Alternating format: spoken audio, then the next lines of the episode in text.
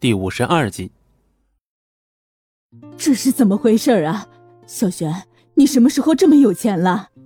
啊，之前做了点生意，赚了点钱。妈，这些您先拿着花。张璇笑呵呵的拿出一张银行卡，上面有他刚转进去的三千万。张璇身上太多钱了，这些钱张璇准备拿去投资。至于这三千万是给母亲和他用于生活开销。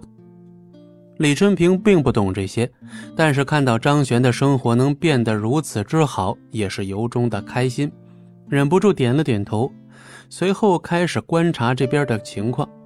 这个大别墅让李春平有些惊讶，甚至是有些期待。之前他还从来没有想过自己能住上这种大别墅。妈，给你收拾收拾。闲不下来的李春平刚一进门，就赶紧拿着拖把、抹布在这里收拾了起来。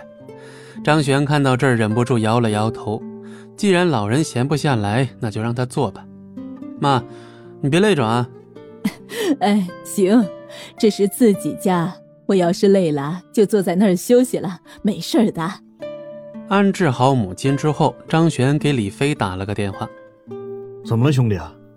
你今天不是说你们那边缺人吗？晚上出来吃个饭，跟你聊点事儿。当然行啊。中午他们刚分别，晚上就又跑了过来。这次跑出来的时候，李飞还想让张璇叫上秦岚，但是张璇并未答应。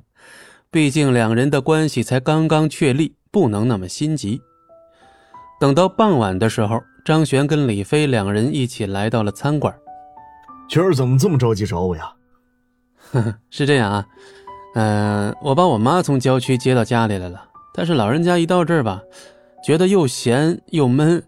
哎，你那个食品厂有什么清闲的工作吗？把她安排进去吧。当然行啊，我们这儿正好缺几个做菜的阿姨，平时只有上午和傍晚的时候干活，其他的时候都可以清闲，而且阿姨们也多，凑起来之后热闹。行啊，那既然这样，那就这么说定了。张璇跟李飞之间的关系非常好，安排个工作轻而易举。正当吃饭的时候，旁边走了几个人。张璇所选择的饭店是李飞他们厂区旁边，这几个人看来也认识李飞。哟，这不是李总监吗？怎么还有心情在这吃饭呢？你们工厂马上就要搬走了吧？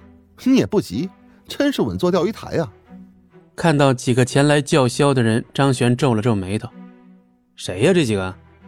隔壁一个科技厂最近要招标了，我们这块地皮又要重新开始拍卖，刚好有些资金不足，这群家伙们就，这群家伙们就过来开始挖墙根了。张璇之所以选择李飞他们的工厂，是因为他们工厂也在城市中，而且距离张璇的别墅区不算太远，不用老人来回的跑。可现在他们工厂却要搬迁，这就不好了。李飞，这对你们的影响大吗？何止是很大呀！我们生产线不只需要重新铺设，还得打通当地一些运输渠道。说到这儿，他的眉头也皱了起来。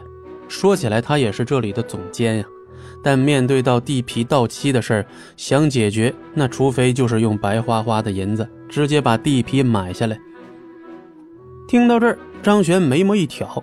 哼，正巧他现在钱还找不到地方投资呢，这不巧了吗？本集播讲完毕，感谢您的收听，我们精彩继续。